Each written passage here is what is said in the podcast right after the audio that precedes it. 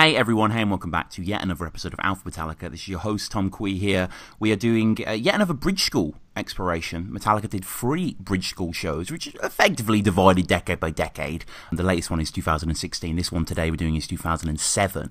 And these are fascinating in, in so many ways. Not only to see this band we love in an environment so different, so anti ethical to how they normally perform, also to see them doing some interesting covers. I think today, in particular, um, you know, the styles of music that Metallica have done that I've never heard them do before, or bands that I never knew they were fans of, but I guess it kind of makes sense, the era that they grew up in. So, um, yeah, we're going to be going through the history of the concert, the tracks. Um, maybe you've heard it, maybe you haven't. You can listen to the full thing online. Uh, you can watch it as well. Um, there's very, very very decent bootleg on there if you want to refresh your minds. But um, yeah, we'll be going through to 2007, and um, as before uh, with with 97, I have my friend John on. Uh, John, how you going, man? I'm good, Tom. How are you, buddy? I'm very well. I'm very well, and just before we get into um, today's episode, I just want to do a little bit of uh, gregarious promo, as I always do. Um, please follow the show at Metallica Pod. Please get in touch with me, metallicapod at gmail.com. If you want to come on the show, you want to discuss a concert. Um, it's going to be slightly awkward if you're going to want to discuss Bridge School 2016, because I've got John penciled in for that, but, you know, maybe we can uh, maybe we could do something else. I think Hetfield did uh, some sort of cancer research unplugged gig I saw. yeah, um, MusiCares, yeah. Yeah, MusiCares, which um, that looks really interesting, so I'll to check that out. But yeah, get in touch with me um, if you want to come on the show. If you agree, disagree with any of my opinions on any of the songs, I definitely appreciate hearing that as well. Leave us a review on iTunes. We've got Patreon there if you want to support everything that goes on this channel goes into Patreon first. If you want to help to give back, you want to get some um, premium access to Alpha Metallica content. Yeah, John, you know, going through this concert has been interesting for me because you know, inevitably it's all about the history. And when we were talking about the, two, the 1997 concert, we were sort of marveling at how reloady the guys were in so many mm. Senses, and encountering them um, in October 2007 as, as we do for this concert. Like, not only is Rob here, not only has there been you know a literal physical change in the band, but they're just a different band psychologically. I mean, James seems a lot more a lot more healthy, a lot more happy. Yeah, oh, absolutely. I mean, there's a I, won't get into it too much, but there's a specific song which I think encapsulates um, yeah. Oh, yeah. everything about James at this period and, and everything that's gone on in the past, I suppose, six years post uh, post rehab. As we discussed before, Bridge School Benefit is organised by Neil Young. Um, it's, it's, basically a school um, for those with special needs, and it's a very, very noble thing that they do every year. Two nights, they raise an inordinate amount of money, and um, you know, thank God the people snuck in a few camcorders or whatever because we, we, get to enjoy it uh, just as everyone else does. And we begin um, with "I Just Want to Celebrate," which I don't know if is a song you were signaling towards just before. It's the the joie de vivre, isn't it? Uh, um, James seems so happy to be playing this, so grateful to be doing the music he loves. Yeah, yeah. Uh, it wasn't the song, but yeah, oh. you're right. This is uh, this is definitely um, it's an unusual one because mm. it's Metallica, you know, the masters of darkness and doom and uh, you know war and things, oh, yeah. and then they come out with a song that's uh, you know I, I want to celebrate another day of living. You know, it's it's almost the antithesis of everything that's come before, especially with Saint Anger. Yeah, yeah, it's by Rare Earth. Who are a band I've never heard of? Interesting band, uh, American rock band. Apparently, famously the first white act that was signed to Motown um, which is quite interesting. But but yeah, the song is "I Just Want to Celebrate." Um, it was a lead single on their 1971 album One World, and it is just. Even if you've not heard it, it just is a kind of you know carpe diem baby to a certain extent. You know, it is just kind of don't don't you don't you ever go at carpe diem baby? in sentiment, come, in sentiment alone. I'll come through the microphone and find you. um, and you know, not only is the message different, you know, as you say, Metallica are normally like you know um, the purging of the landscape and the earth. Here it mm. is very much about valuing yourself, but the music as well, very funky. Everyone's in the pocket. I think it's a great performance. Well, it depends which show you're talking about. Because the first night, right. the 27th of October, I it, it, sort of falls apart at oh, the end. okay. So yeah, this is the 28th. So I didn't know that. Yeah. Yeah, there's there's two shows. So the mm. uh, and I think overall the the songs that because they, they play two two different set lists on. So um the the second night has a few variations, but there are a couple of songs they play both nights, and this is one of them. I think the second night definitely is is better than the first. But mm. it's uh, you know yeah, it's a nice little it's a little groove and a little funk, and you know I mean I could do with the guitars being a bit louder in the mix. Yes, but, uh, yeah, yeah, the drums do dominate definitely, and um, shocker. I guess I guess visually as well, for people who haven't seen it, is very similar um, to the prior concert, of course, is on the same stage. You've got sort of the four guys slightly apart. Kirk's kind of off to the right more, and you know Lars at the back, and everyone's seated, and it has that sort of unplugged vibe to it. And yeah, I I like this a lot actually, and I'm definitely going to check this song out more. I think Rob is great on the backing vocals as well. He seems really happy there. It's a good opener. Yeah, yeah, great. Sort of sets the tone, I think. Yeah, yeah, it does. And I, you know, I, I, I like envy these people's knowledge of certain types of music, like Lars and James especially, but I'm sure Kirk as well. You know, they just draw on all these bands they love.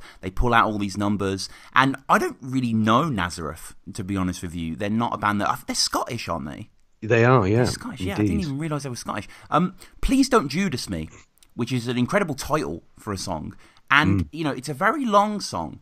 It's ambient, it's proggy, you got Kirk with the slide. It's all very effective, I think. Again, I think it's a success for the set. Yeah, um, actually, on the back of this. Uh these shows, I went out and uh, I didn't check out Rare Earth, but I definitely checked out Nazareth, and that c- comes from the album uh, Hair of the Dog, which I think is probably their most w- uh, well-known album, uh, and it's really good. Like the, mm. the singers, they've done a really good job of of transcribing it, and I think this is something that Metallica, when they do covers, the best ones in my view aren't the necessarily the you know here's another diamond head one it's mm-hmm. the ones which is n- not in that genre and they've got to sort of put their own flavor and spin on it and i think that that when they do that in like Loverman, for example, mm-hmm. then it becomes something special. Yeah, you know. Yeah, yeah. I think I think they've learned from the mistakes of the past show, where, mm. as we said, everything was just a bit too strummy. Um, yeah. uh, you know, a bit too similar uh, sonically. I think this is this is a long song that they pay a lot of attention to in the composition. Lots of cool movements. A bit of a challenge for them. Again, a song. I don't. Uh, forgive me, Nazareth fans, if Please Don't Judas Me. Is like your your vanguard, but yeah, not really familiar with this one again. Um, but I think very enjoyable. And you know, James says at the end that comes from a band called Nazareth. He asks if they're in tune as well, which uh, thankfully they are. He introduces the band, and um, they go into a veteran of the psychic wars which again amazing title i love these these pulp sci-fi you know book titles um, blue oyster cult um, mm. from them. Um, obviously, we've had astronomy before. Uh, they're a band that you know Metallica clearly love. Yeah, and I think it's interesting that you know, I mean, it, in typical Metallica fashion, they didn't go for "Don't Fear the Reaper," which yeah. everyone would have gone, "Oh yeah, yeah, yeah." yeah, yeah. They go for sort of a, perhaps more of a bit of a a, a deeper cut, mm-hmm, you know. Mm-hmm. Yeah, apparently it appeared on the soundtrack of a film that people of a certain age, not not me, because I haven't actually mm. seen it, but I'm aware that it is this cultural touchstone. I remember Joe Rogan going on about it for like half an hour. Heavy metal um, mm. the 1981 animated film. Does this mean much to you, John?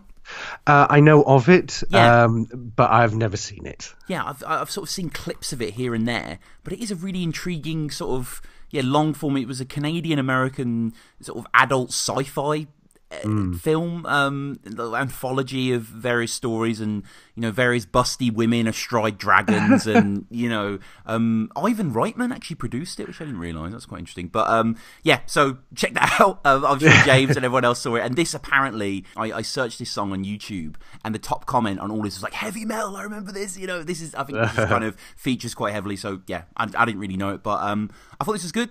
I thought again a little bit similar to Please Don't Judas Me in the sense that it's you know it's elongated. It's it's a bit more of an exploratory song rather than like a a full throated thing. Kirk plays a nice solo. You know, it's tasteful. Yeah. I like at the end the crowd just flares up and make noises, and James like agrees. He's like, whatever it is, I agree with what you're saying. Yeah. And uh, someone shouts the word metal out, which is which is fair enough. It's to be expected. We any any more thoughts on this song? Uh, yeah, I mean it's it it's uh it's a good it's a good tune. I think it's in keeping with um. Th- there seems to be a, a little theme running through this about you know um um, coming through difficult times and having support and, and unwavering um, you know dedication and you know and I think it's the, the, underneath it all I think there's a lot of reflection in the uh, you know in choosing the songs. I think there's a very deliberate choices in, in some of these songs. Mm-hmm, mm-hmm. And uh, I'm, I'm just saying this just because I find it interesting myself. Uh, the phrase, apparently, veteran of a thousand psychic wars, is from a Hawkwind song originally um, that dealt with the myth of the eternal champion. Maybe Joseph Campbell can help us out with that. I don't really know what mm. that means. Um, mm. And apparently, uh, Jim Morrison also used it in his poem Far Arden. Um, I'd love to see Metallica cover a Doors song. I don't know which one they do, and I don't know if it would work, but I'd like to oh. see it. Comment, may- comment below. Comment below. Yeah, Yeah. the end The maybe, end, Yeah. or 17 minutes of it, or Are however you, long are you aware of um, being down so long off LA Woman? I don't know if you Yeah, yeah, yeah. Um, that's probably one of their more accessible. I mean, they're not inaccessible. I I think the Doors are quite slept on. I know they're like a huge band, but Yeah. I, I think they're an amazing band. Yeah, I think that it, it, in amongst they're a bit like now. Bear, bear with me, internet, because you're going to throw a fit at this Oh, comparison, I'm sure. But they're very much like Genesis, Right, Now, okay. In as much as that you've got all these sort of weird out there proggy, like you know, the end Riders on the Storm, Mm. that sort of thing, and then you've got like My Fire, which is uh, by any other stretch of the imagination, a pop song Yeah. You know so that they're like a like a really good balance um, of you know if you want to buy into that counterculture you know acid opening your mind you know weed type of thing Mm-hmm. that's there. But then if you want something that you can put on at a party then you've got those there as well. Yeah. people are strange. I mean what a, what a tune. Amazing, amazing, and just yeah, they, I, I love I love the Doors. I think they really kind of pushed that four piece. Were they a three piece? Did they have a bass player or not? I think they were one of those bands that sort of had a keyboard player and one of the bass. player. Yeah. yeah. it was uh, no there were three priests and um, manzarek the keyboard player Manzarek, played the, the the bass lines with his left hand That's right. That's organ. right. It was Yeah. Manzarek, Robby Krieger, I think was the Yes. guitarist, and yeah, I remember the drummer had the most drummer name ever from the seventies, Yeah. John Densmore. Yes. It's just like you know that he's a Yeah. solid jazz drummer just from that yeah name. But uh, they were yeah, a four, they were a four piece sorry There- before there we are- get comments Yeah. Uh, yeah, there needs to be a Doors podcast. I always say this: any band that comes Well- up, there needs to be a podcast. A Doors podcast would be good, actually. That'd be. How many years you got left on this one? Tom? I've got uh, two or three years left. And, There you uh, go. You know what's next. I'm actually planning to do one on the Canadian short story writer Alice Munro, but like Hmm. my girlfriend said, like that's too obscure, and I was like, yeah, that is too obscure. No one would listen to that, so maybe maybe the Doors would be good, maybe Guns N' Roses, you know, whatever. Uh, But but yeah, Veteran of Psychic Wars uh, is from Blue Oyster Cult. So we get a rendition of Only Happy When It Rains, which you know I hate to let listeners down with my street cred, but I don't really know about Garbage. I know Garbage were like a big '90s band, Butch Vig's involved. Garbage, right? Big deal. um, yeah, I mean, th- there was, um, you know, I suppose historically metal and sort of hard rock has always been sort of pre- predominantly um, male.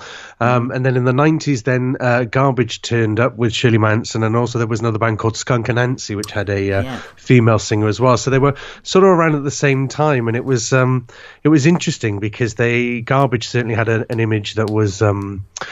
You know, um, sort of a bit alt, a bit goth. Yeah. But then you had Butch Vig, who'd worked with Nirvana, and there was guitars in it. So I think for a lot of people, it was sort of slightly confusing as to know where, where to put this uh, this band. But um, you know, oh, I like them. No, never Yeah. a huge fan, but you know, Yeah, I wasn't too too familiar. Um, I li- listened to that so- this song before I listened to the version in comparison, and yeah, the original's kind of a fuzzed out '90s kind of Smashing Pumpkins gish sort of era, and this version, um, at least to begin with, is quite solemn. And it's nice to see James reinterpreting the feminine voice, and you know he Yep. sort of goes his own way with the track. What, what what do you think of the cover here at the Bridge School?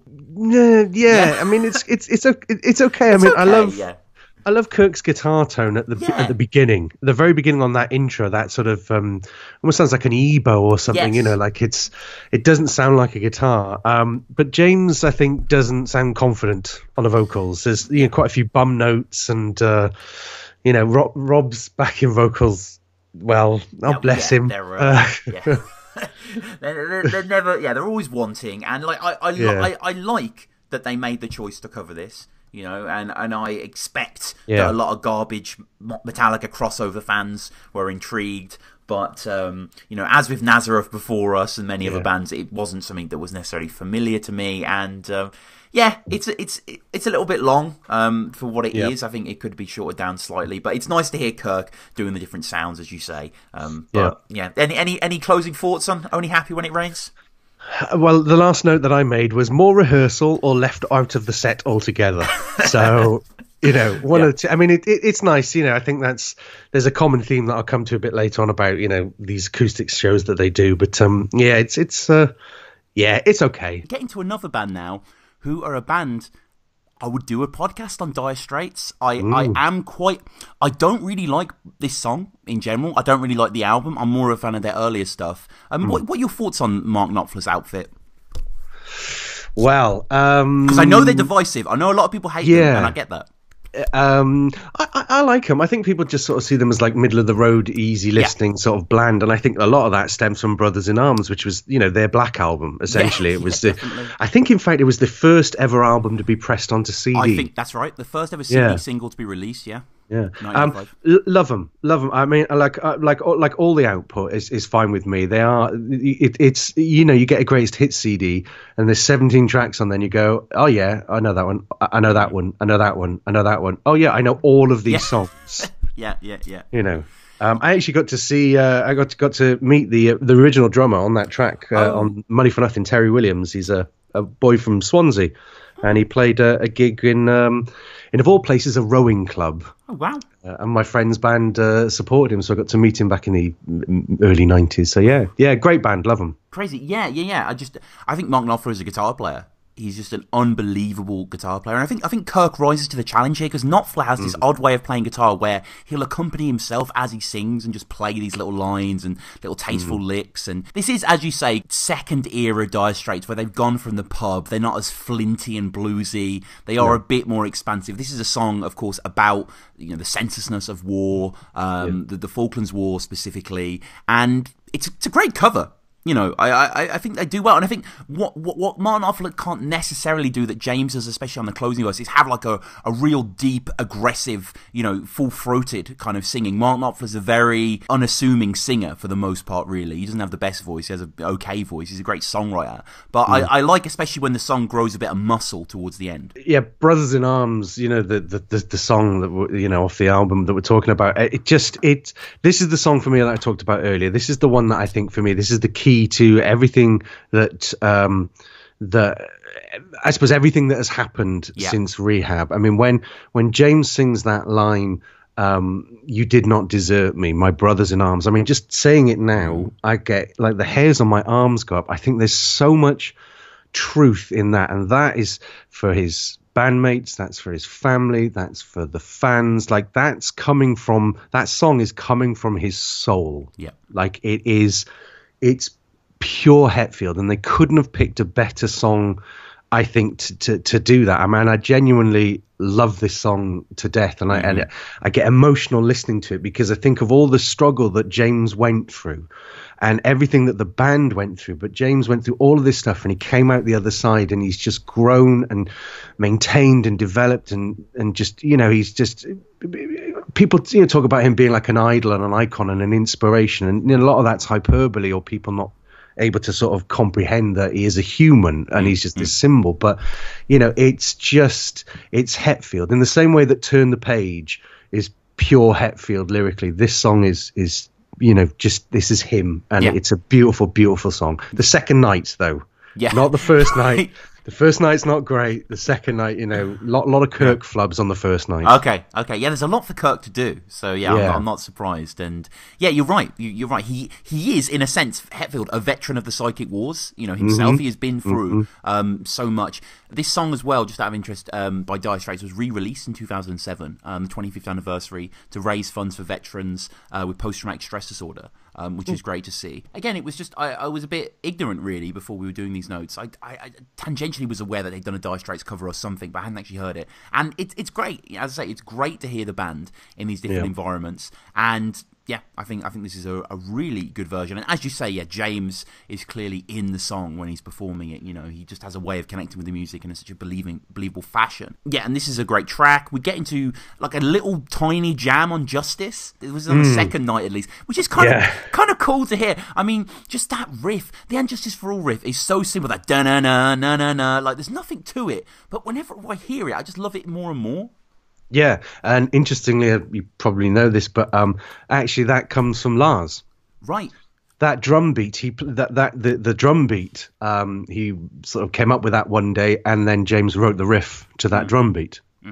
So that that that uh, that incredibly simple as a guitar player, you look at that and you kind of go, "There's not really much to that, really. It's sort of fairly straightforward, but it's so powerful." So thanks, Lars. Yeah, yeah. Thank you, thank you. Loz. I, I always think of um, Justice as sort of a twin to. I think it's the last song on Rust in Peace. Uh, Rust in Peace Polaris, which is very similar, has the drum beat, which introduces the riff, which is exactly the same rhythm. And that can work. That can work if you've got something original there to go with it. If you've got a 4 4, slightly harder to put something Yeah. noticeable down. Um, we get into, in my opinion, a little bit of a misstep here. Like, I think it's admirable what they tried to do, but some songs you just can't strip down and make acousticy and make them work convincingly.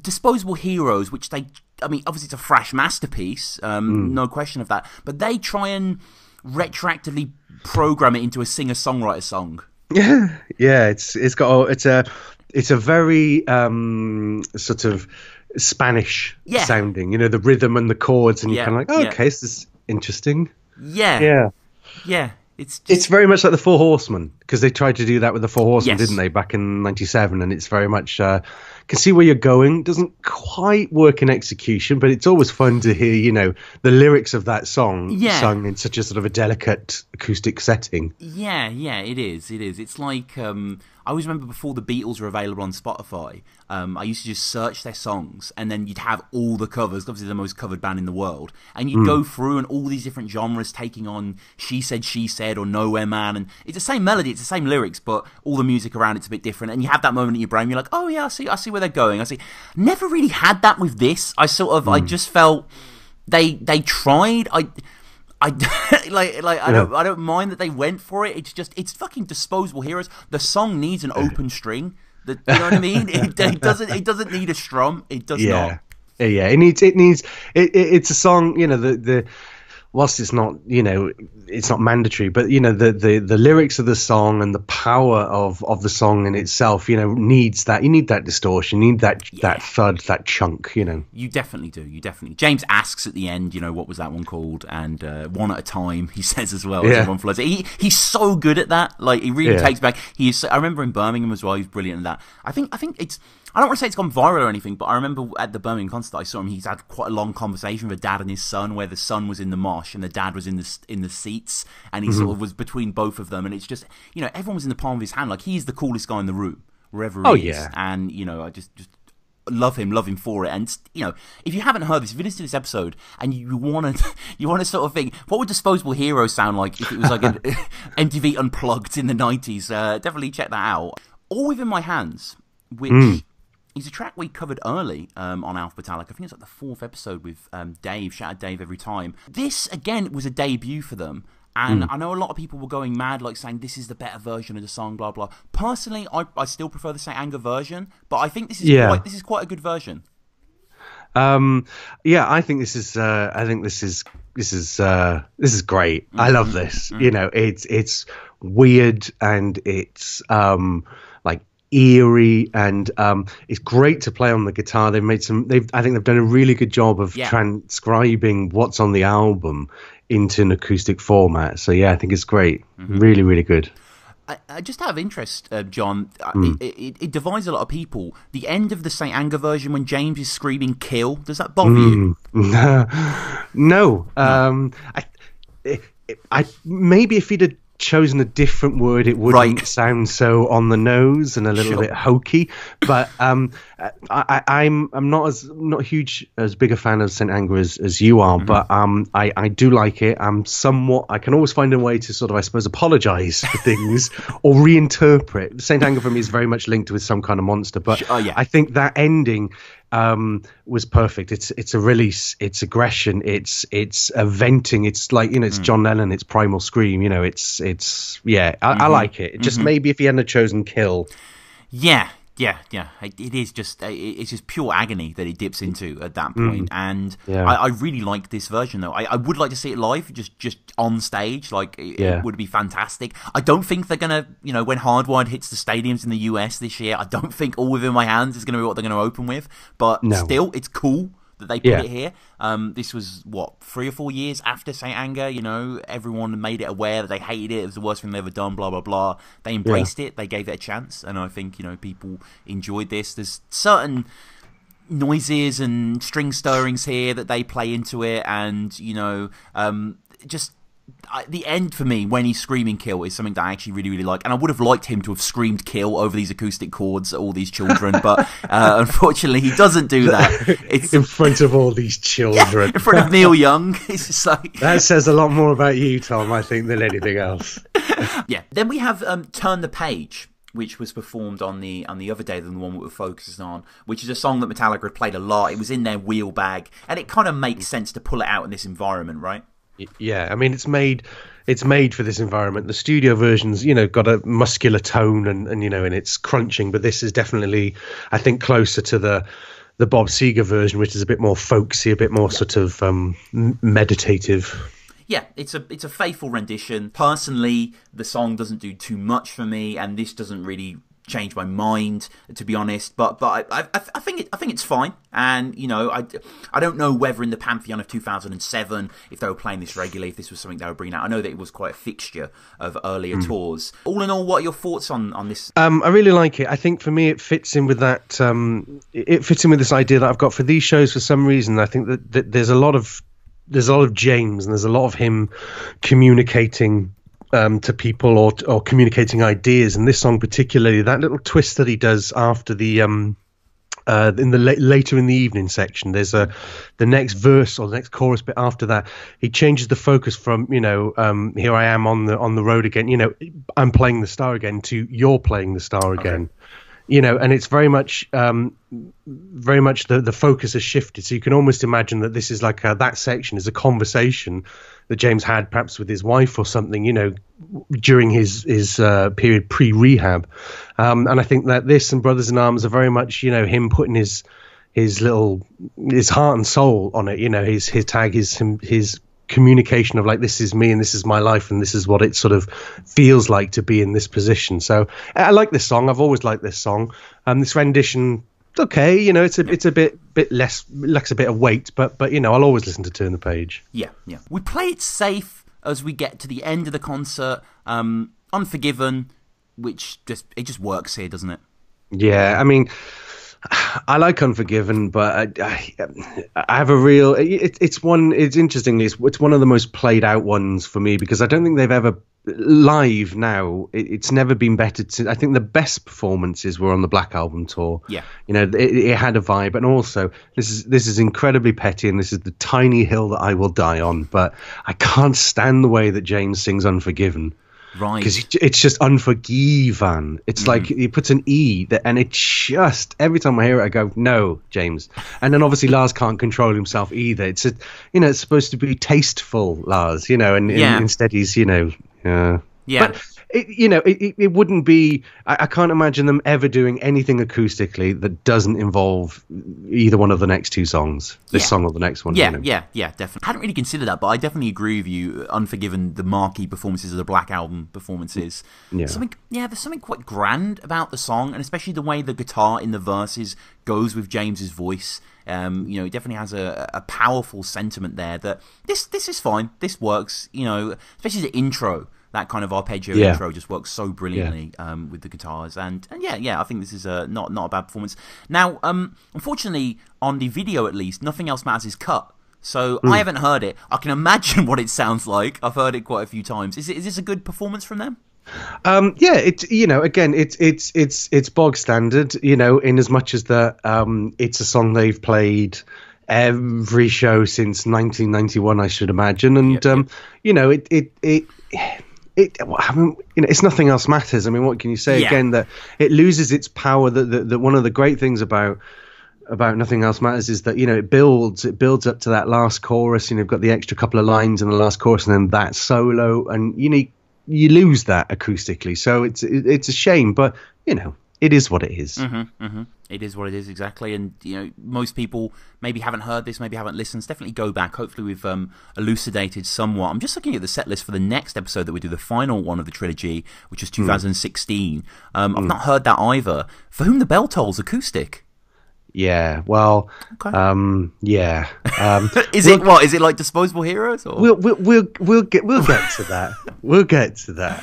Okay. There's there's a lot of yeah. There, there's some I have some issues with those shows. Intriguing, intriguing. And uh, Clamp Down, do a Clash cover. I've not heard that song. Mm, That's interesting. Um, Yeah, it's it's good. There's, there's some good and there's some there's some not so good in there. Okay, okay, okay. Yeah, I was watching uh, on the on the Metallica YouTube then backstage um, practicing "Whiskey in a Jar," and it was awesome. And you know, got a lot of love for that song as well. So it's cool to see that they open that. Up. But we, yeah, we'll get to that. Definitely Yeah. go back uh, if you enjoyed today's episode. Go back, check out our '97 review. Um, you know, we've done lots of cool stuff together as well. Check out Metallica Champ um, that we did John. Uh, check out No, don't, don't, don't, don't listen to that. what I, you I lose. I lose. Yeah, yeah, yeah. Well, No, do listen to it. It's great. Although, just to clarify, I had Metal Mania in my head. I just thought it was too goofy to say. yeah, yeah. I'm not bitter though. I'm not bitter. It's important to know. I've been trying to. Th- I, I don't know. I'm trying to think of more and more questions, but the problem is, I, I, I know so much. Not saying that in an ego way, but just I've read Yeah. a lot of books, listened to a lot of songs. I'm like, is this too niche? Is this? Are you going to know the surname of their fucking of the drum tech? Like, it's like you know, you can get into something, but Metal- yeah, wow, wow. Metallica Champ 2 will be coming soon. Uh, maybe not so soon, but you know, we'll definitely do one in the future. So definitely check out all the past stuff um, we've done. Um, John, your blog, um, could, how do people get at that? Um, it's that johnsturm.wordpress.com, uh, or you could just Google my name. I think it comes up. Yeah. But yeah, there's some fun stuff on there. Um, uh, Metallica related, lots of waffling about well, when I was a kid and stuff like that. But uh, yeah, And uh, me and John are actually just going to uh, record something else straight after this about um, Metallica's controversial Playboy interview from 2001 and that sort of era of Metallica, you know, very turbulent times. Definitely check out that episode as well. Definitely follow us at MetallicaPod. MetallicaPod at gmail.com. Get in touch with us. Let us know if you want to come on, hop on for a song. We've got pretty much everything up to J booked. So that pretty much means the rest of 27, 2018. God, the rest of 2018 now. But, you know, get in touch. We can work something out if you want to discuss something else. Um, leave us a review on iTunes, Patreon. But yeah, this has been the uh, Bridge School concert. We're going to be back very shortly for 2016 as well in a few weeks. But um, John, this has been great. Thank you very much, man. thanks, man.